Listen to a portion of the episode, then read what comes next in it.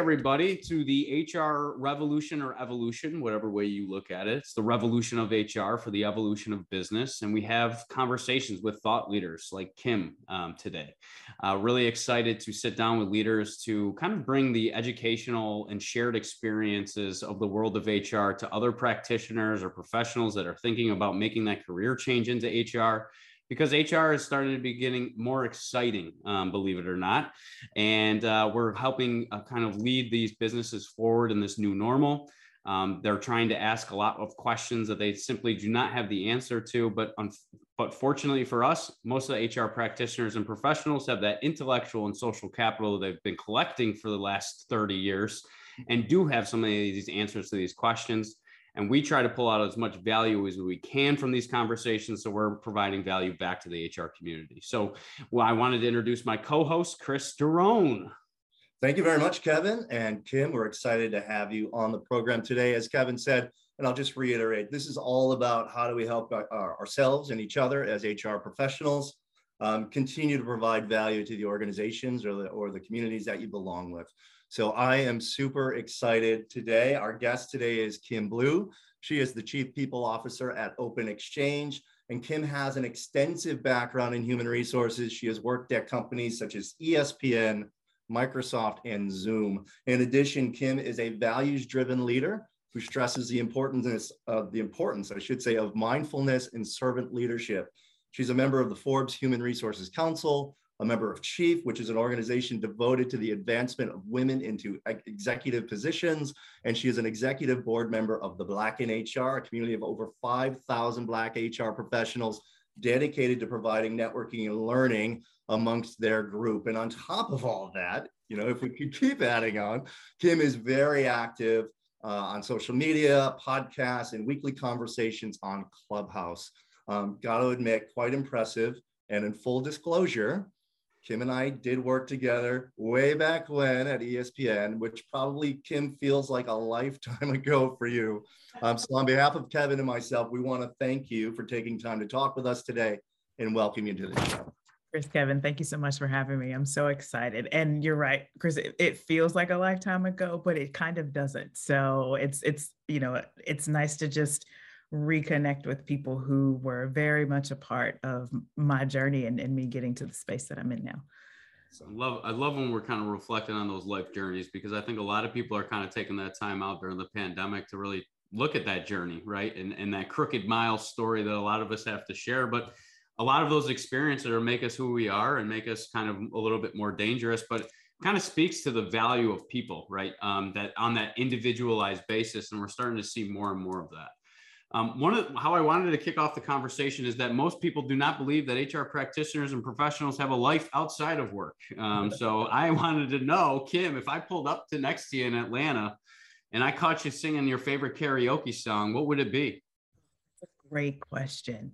Um, I don't know that I have a favorite. I've got an eclectic taste of music. One thing to know about me is before I moved into HR, and I tell this part of my story, um, is that I started my career in general in corporate health and wellness. So I've always been a coach and a mentor in that regard.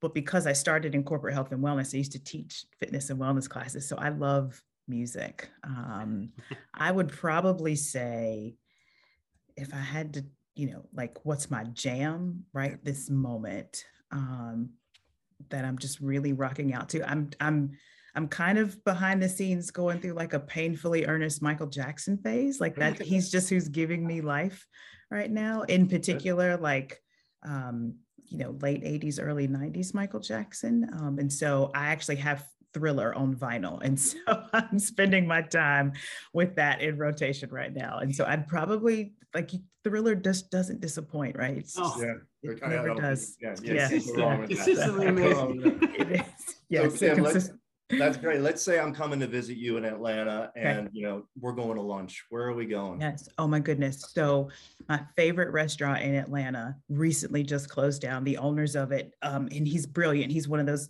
gentlemen who says, you know, I, I like to um, invest in the lifespan of a restaurant, but I like to keep the community connected. So if if this restaurant had not closed, I'd be taking you to this place called JTC Kitchen. It's it's all around amazing spot, um, just great energy, great vibe. But since that location is closed down, yeah, yeah. Um, I would probably take you to a spot called Optimus. Optimus is just hands down some of the best seafood that you could ask for. Again, really laid back atmosphere, and the it's for me, it's the combination of like the customer service and just the way that they put their energy in love into how they make their food. The best lobster roll I have ever had locally in, in Atlanta. In Atlanta, yeah, hundred percent. I would have never so, guessed that. Ever. Yeah, yeah. So and and listen, it's Atlanta, so you can get just about anything you mm-hmm. want here, and this place is about five minutes from my house, and it, you know, it's just it's real chill and real even, right? But they just they get it right every time. Optimist, man. It's got a positive name to it too. So. Yes, exactly, exactly. In the customer experience, there, it's uh, it sounds like that's uh, obviously happy employees, employee experience that we're going to yes. get into later. Um, but uh,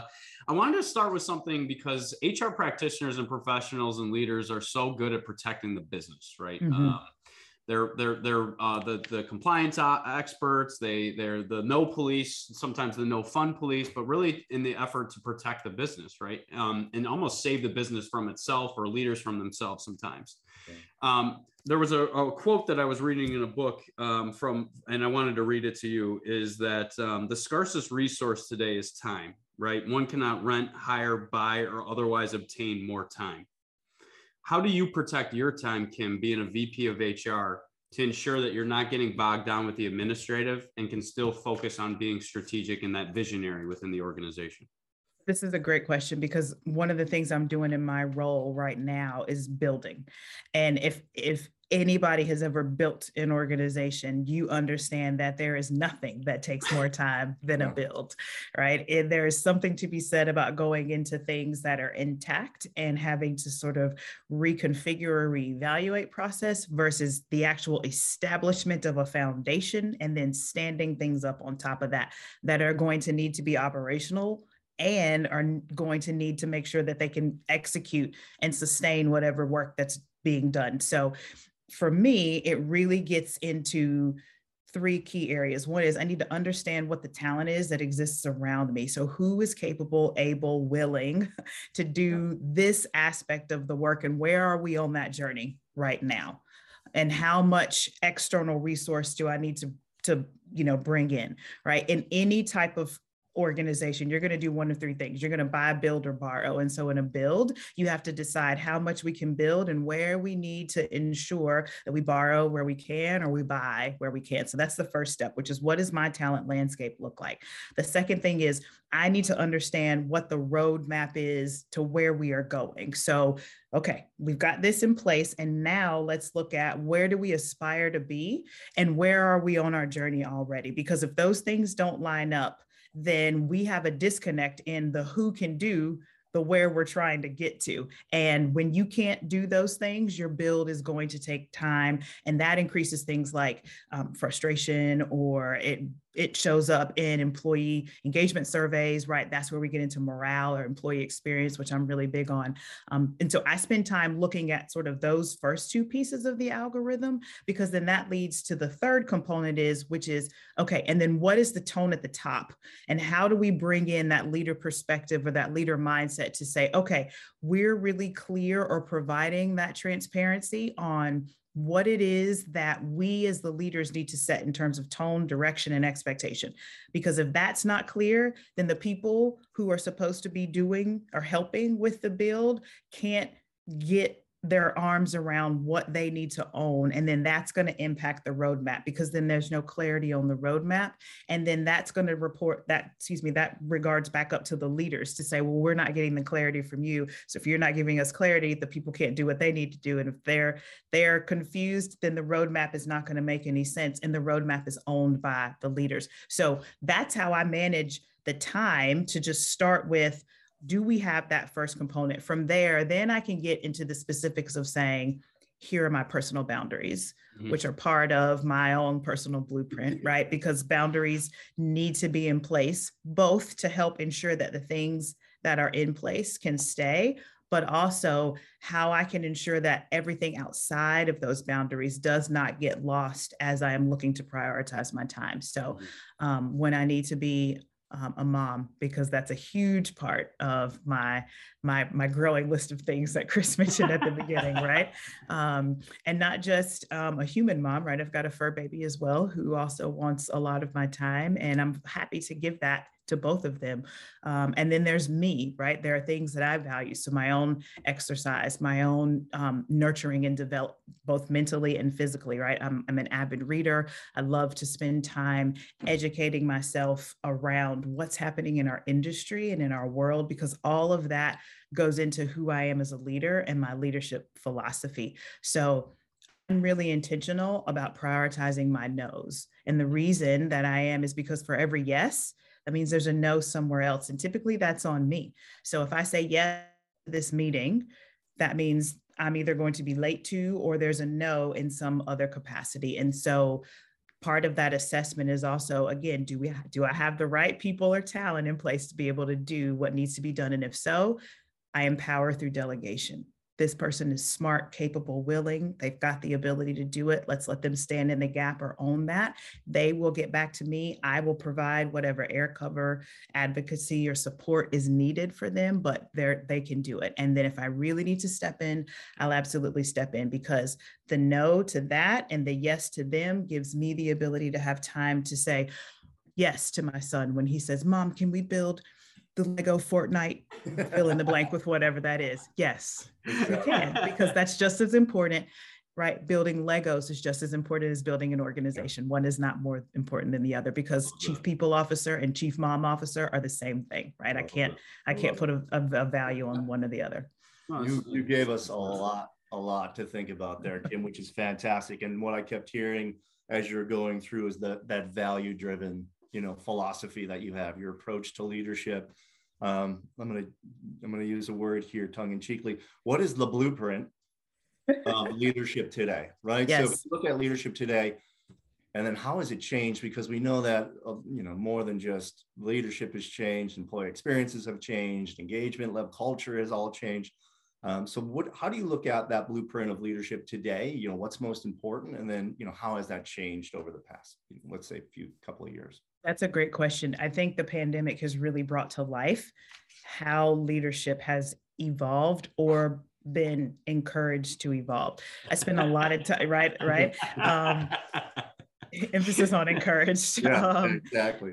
I've I mentioned that I spend a lot of time listening to other conversations, and part of my own development is understanding what's happening out there in the world. And I was really listening to a fascinating conversation about leadership, and everyone was defining their approach to leadership and what that meant. And from that, the goal was, and every leader in the room can then take their perspective of that and put together how they define leadership. And, and, and I came across a gentleman who sort of spoke about it this way. I'm going to paraphrase because I don't want to steal his thunder, but essentially what he said was leaders are people, leadership is a practice people who want to get good at something put practice behind it every yeah. day, and so it. that that means you have to show up as a leader with your values being intentional about how you want people to experience you and i talk a lot about that and so i think the blueprint is getting really prescriptive on um, you know four key things and i'm going to give you my personal blueprint and then translate it to the rest of the world, right? But you have to be in alignment with your values. Your values are the first thing. If you're in opposition of your values, that means you're not going to be able to show up authentically as yourself. And as a leader, you cannot afford for people to not see you. You have to humanize yourself. It, it goes beyond just title. Chief, yes, but mom, sister, mm-hmm. caregiver, whatever that is, because that's the place you're going to relate to other people and people are going to see you. So you have to be in alignment with your values. And that means operating with that. So if you value honesty, that means that you're going to be honest and you're going to show up that way. You're going to be honest with other people, even if honesty is not their jam. You still have to be okay with being honest and saying, I know you may feel uncomfortable, but I'm I'm not going to be able to be me or be at my best if I can't do that. Mm-hmm. The, the other component of that is um, vulnerability. You have to be willing to be seen and let people really meet you where you are on your journey. Mm-hmm. As a leader, that means owning, I made a mistake, I'm wrong, stepping in the gap and saying, you know what, I need to make sure that my team is able to step in and really upskill or develop in, in a way that's going to be able to provide support advocacy, whatever the need is to help enable the business strategy to get to yes or uh, a process to, you know, success, whatever that looks like. But you have to be vulnerable. Sometimes that means taking smart risks. Sometimes it means saying no, not right now. Sometimes it means finding your voice to push back. But whatever that is, vulnerability is a key component to leadership. And I would dare say that over the last decade has been something that has started to gain more traction because leaders were not vulnerable. Yeah, you're right. It was right. a sign of weakness. Or yeah. absolutely, yeah. absolutely. Whereas where exactly, whereas now that vulnerability or that intentional presence to be able to say, you know what, I just don't, I don't believe that. I don't feel that. That doesn't align with what I think we need to be doing. There's power behind that. And so I think people are activating their power. The other piece is boundaries. And I spoke a little bit about this earlier, is being able to honor your boundaries. Organizationally, if there are no boundaries in place, this is how we get to burnout. This is how we get to employees eh, saying, I'm, I'm done. I don't align with the direction of this organization anymore, right? Um, and so for everybody who's listening, by trade, I'm an HR business partner. That's always that's been what I've always done. Um, and so what we know in any conversation as an HR business partner is that the presenting agenda is never the real agenda, right? The meeting invite comes into you that says, um, you know, I have a question about compensation. Okay, sure.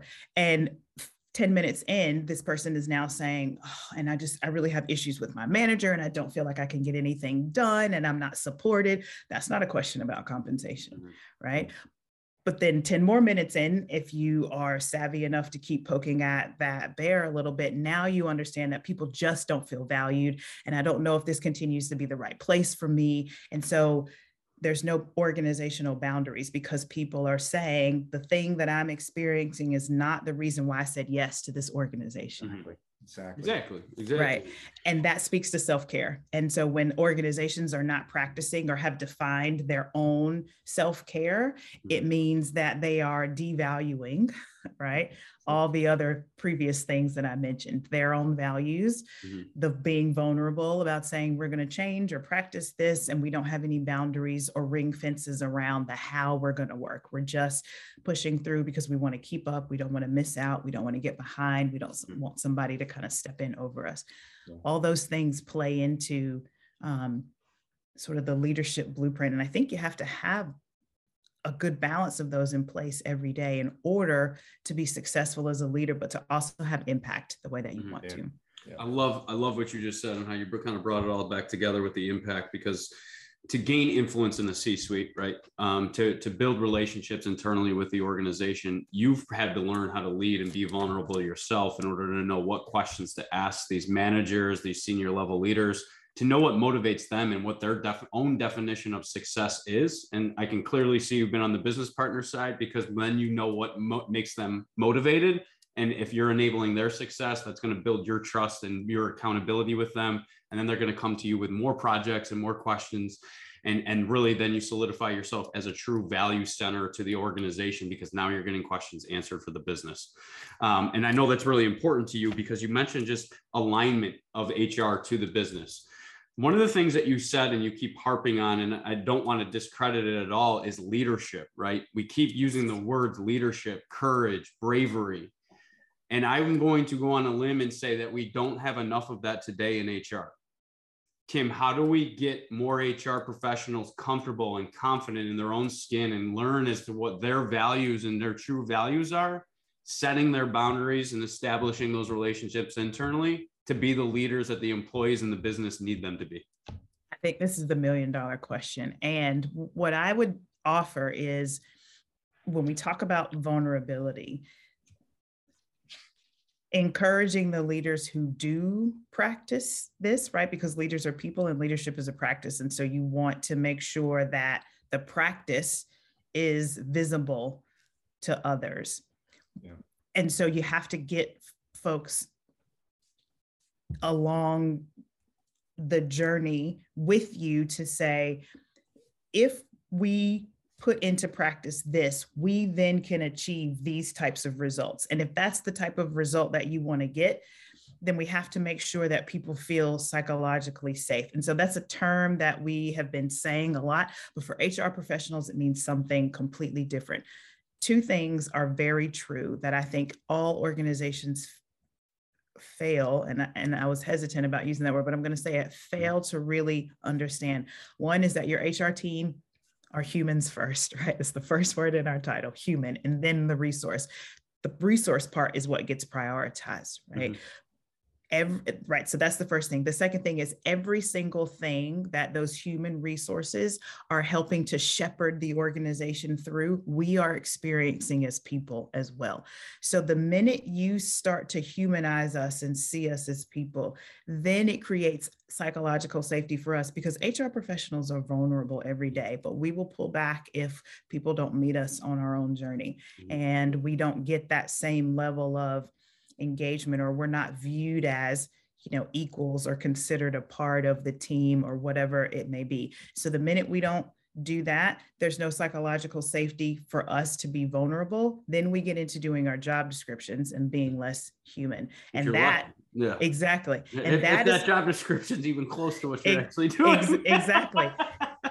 But remember that's what grows as we look mm-hmm. up the leadership chain right? And so we think about you know being an individual contributor and then stepping into management. If you're not safe at all of those levels then you're going to hold some of that back. And so how do we encourage employees hr professionals to say you've got to find your voice and find your tribe and how do we cultivate this safety to say you can say this without retribution and you're going to understand that we're going to back you and support you. And I think that takes trust from our business leaders mm-hmm.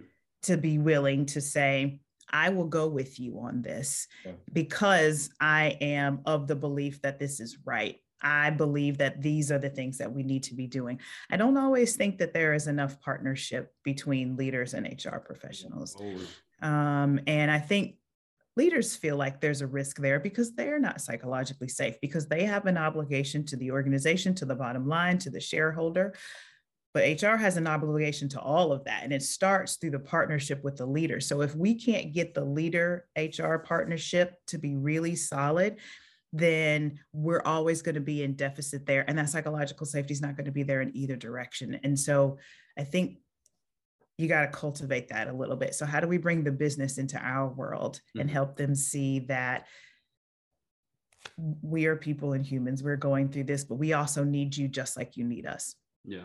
And I, and I love that point that you you you you made right is that assimilation that, that that you need each other right but there's history, right? And history is kind of uh, uh, on the on the leading edge right now. Is like that was not the case. We were personnel, right? We weren't really arming the CEO or or the senior leadership with any information to drive business decisions. So it, we can't be faulted, right, for for that view of of HR because the what happens is, and leaders say it, is there there's no accountability in HR so kim how do you build accountability for yourself and like standards if if they're not even asking you to? How do you i guess build that accountability so you can actually build that trust like you mentioned necessary in order to kind of get to the work that needs to be done? You have to be clear about what it is that you're there to do. And oftentimes we use um, you know buzzwords or you know language that is uh, you know positively inflammatory, I'll say that, but it's all the right things we should be saying. Right? We say yes to everything, but is it really a yes? Right? And Chris could attest to this because we worked for an organization where you know, if on a Friday they said we want to launch a show on Monday, right? HR was going to figure out how to get this done, essentially. And it came at the expense of us as resources, and as humans. Mm-hmm. And so you have to get clear about saying these are the goals that we have every single time we come into a conversation with you when you approach us. No matter what, we are here to enable business strategy, we're here to foster leadership success, and we're here to shape the employee experience. Let me define what that means for you. It means that if you ask us to partner with you on something, you need to be open to our discovery because we need to figure out what the path to yes is going to look like. And we need to get clear with you about saying we can get you here here's some things that you know we're going to need to kind of pause and spend a little bit of time with in order to get to that yes but we're going to work towards a yes mm-hmm. and making sure that you identify what um, the working agreements are right? And that's not a, a kim blue term right? I've got to credit a leader that i used to report to um, for that but she presented that. And the working agreement concept is the what are you going to do and what am i going to do that we commit to that we can go back to to say we both agreed that this was going to be the process or the approach? And we're going to follow that and we commit to also adjusting that if environment you know dictates mm-hmm. but this is where we're going to meet that is how you get to a place where everybody is bought in because once everybody uh, aligns to that working agreement and once you're able to kind of say these are the reasons why i'm here that is the accountability because if at any point i can't say well i want to enable the business strategy through attending meetings or being alongside you on you know you know ride alongs or whatever whatever the example is depending on who you support if you can't do that then you've got to make sure you provide that why or you provide a solution to say but in the absence of that this is exactly what i'm going to be able to provide for you mm-hmm. it's when we can't meet those critical moments of how or whatever the execution is that HR goes back to those antiquated definitions of personnel and being able to be aligned more with process and not seen as a strategic partner only the people that execute or where you go when you know you get in trouble or the place you go when you're in trouble and you need somebody to help you out, which yeah, is the, the place. That was where... the environment that I grew up in my whole entire life, and why I never thought I would ever find my way into HR either. But um, yes, awesome, yes. awesome to hear, Kim. That's great. There's a lot of terms, Kim, that you know you've been you've been sharing with us, and we've been talking about psychological safety. I'm getting buy-in, partnership, collaboration. When I hear those words, my mind just goes to inclusion, right? So how yes. how are organizations creating an inclusive environment where everybody feels, you know, that safety, they're able to bring their whole selves to work, they're able to give their best. And I think inclusion is something that every organization is struggling with just post pandemic. We've got hybrid, you know, we've got fully remote organizations. So as an HR leader, you know, what should organizations be doing in order to still keep that you know high levels of inclusion going what can they do i guess it's a great question and i talk i've had numerous conversations about sort of the shift from diversity to inclusion because diversity we are now more thank comfortable you. with. Thank you. Thank you. Right. yes. Yes. I'm trying to, I was trying to get to that topic. I was trying to get to that topic and I didn't know this no. Was a, but yeah, no, it's, it's the perfect segue organizations used to put so much emphasis on diversity and quite frankly organizations who didn't know what to do with diversity are just now getting to a place where they're comfortable even saying diversity is it.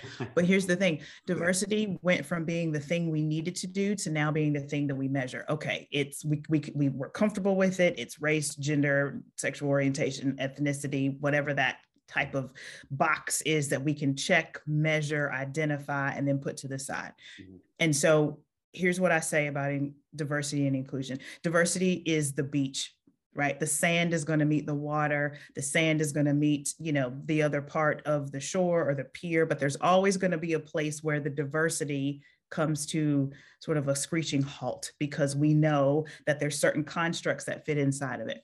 Inclusion is the ocean, okay? And the ocean is big and vast and there's a lot in the ocean and past a certain point the sunlight does not get to all of the things that exist. And so we wade into the parts of inclusion where the light gets to because we can see that and we're comfortable. And that's where the conversation happens, which is we want to talk about inclusion. It's important. We're going to make it a part of our core values. And um, we're going to identify this program to be able to do that it's not a program. It's not a one-time. Yeah. Not a check in the box. Right, exactly. it has to be something that you work at every single day, and that's the part of the ocean that the sunlight don't get to. Mm-hmm. But when you go exploring, when you watch these programs that explore the dark parts of the ocean, right? There is life. There is life down there, and there's all types of possibilities and unknowns. And if we are willing to be organizationally vulnerable and continue to have those conversations to invite the spaces in to say things like I don't know what it means to experience this, but I'm saying that out loud. And then I want you who may have had this experience to bring that to the table. And then tell me why that's important as we think about our customer, as we think about our client, as we think about defining our brand or the impact to our brand, right? What if this demographic stopped using our product? How would that impact our bottom line? Mm-hmm. What do we need to know about the lived experience of a working parent or, uh, you know, whomever or a caregiver that tells us what we need to do? What do we need to know about women, people of color, other marginalized groups, right? But the things that we have been guarded about or guided to say, well, we don't talk about that in the workplace. If we don't start talking about it in the workplace, because the workplace is everything that's outside of it, that's who comes in to the workplace, is all that stuff. Here, so here, Kim. Right. I if love that. If we yeah. can't bring it into the workplace and have safe conversations about it, then we're always going to be here. And the biggest issue is that people meet themselves on these journeys. They meet their bias, they mm-hmm. meet their prejudice, they meet whatever it is that they have they can comfortably tuck away and not have to deal with it. It shows up in these spaces and so people don't want to be seen in that way, but you have to be willing to explore that depth that part of the ocean that the light does not get to because again. exactly okay. because there's there's life and opportunity there. And so i think it is really saying if we want to get real we have to get real with ourselves 1st mm-hmm. and we have to be willing to say i commit to a conversation. Exactly. I, I commit to whatever whatever the platform is and i commit to it consistently. I'm going to show up i'm going to listen and i'm going to be honest about saying i've never had to think about that because it's never impacted anyone close to me but you mm-hmm. spend more time at work or with your work colleagues and so mm-hmm.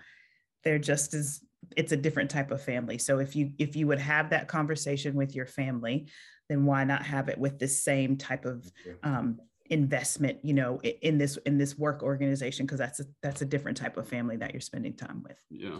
And i think today's conversation and again you gave so much to bite off uh, uh, to chew right there is there's so much so much to unpack but i agree with you right? A lot of companies um, took the opportunity for the de and i due to the socio-economic climate that we're feeling here in the united states to as a marketing tool because they became so um, desperate, let's say, in the world of recruiting because of the war for talent or the great resignation that all of a sudden now they're trying to say, hey, hey, hey, we're diverse, we're inclusive.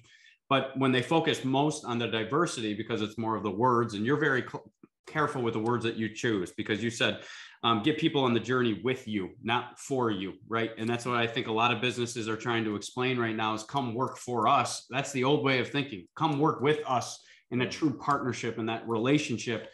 And the challenge that most businesses face that I found, Kim, is that it's hard to measure inclusion, right? It's really hard to measure it. It's it's it's to your point, diversity is easy because we can do sex, we can do age, we can these are defined characteristics, but inclusion, it's such a personal feeling that it's very hard to measure. How do you measure? How do you have you found or been successful in measuring inclusion? And then the other piece that take part two is that I loved your community equals workplace. Workplace equals community. That's exactly one of the I, passions of why we started the show is that I see the community suffering on the outside, but mm-hmm. seemingly we have a great business community. Our economy is amazing. Yeah. Where is the disconnect and why aren't we more involved in the community today as a business? That's a fantastic question. Let me address the first part of it for you, um, or the first question that you asked me. Um, so I'm going to start with the second part because the second part of your question, because that's the thought that's in my head. So, and the reason that I'm passionate about this is because, right, when I worked for ESPN, one of the things that ESPN stressed to us all is that our employee base should look like our fan base, yeah. 100%. Wow. Love okay? that. Right. And so shout out to them because they planted the seed for yeah. that. And, you know, despite all the things that may seep out about ESPN, there's a lot of fantastic stuff that goes on inside of that organization. And they really promote that connection between fans because fans are inside just as much as fans are outside. And so that's really where the foundation started to grow for me. And so if your organization is not a reflection of who you are trying to put your product out there to or your service out there to, then are we really being intentional about inclusion mm-hmm. and the opportunity to offer that to everyone, no matter what constructs may be in place, right? Socioeconomic status. And in particular, I'd say over the last five years, as we've looked at so much of the just unrest that's happened in this world, a lot of it that's been racially motivated, right? Um, it has exposed a lot of organizations sort of Achilles heel around saying, mm. are we doing enough across the community to make sure that our footprint is out there, that people experience us. And when you look at the workforce, you start to see the different generations that are there. And millennials have a very strong voice about saying, I'm not going to work for an organization that is not in alignment with my values or doesn't give me the opportunity to connect with the things that I'm passionate about. And so millennials will go do what you see, right? They'll start it themselves and they'll go find the 30 other people that believe it the same way they do.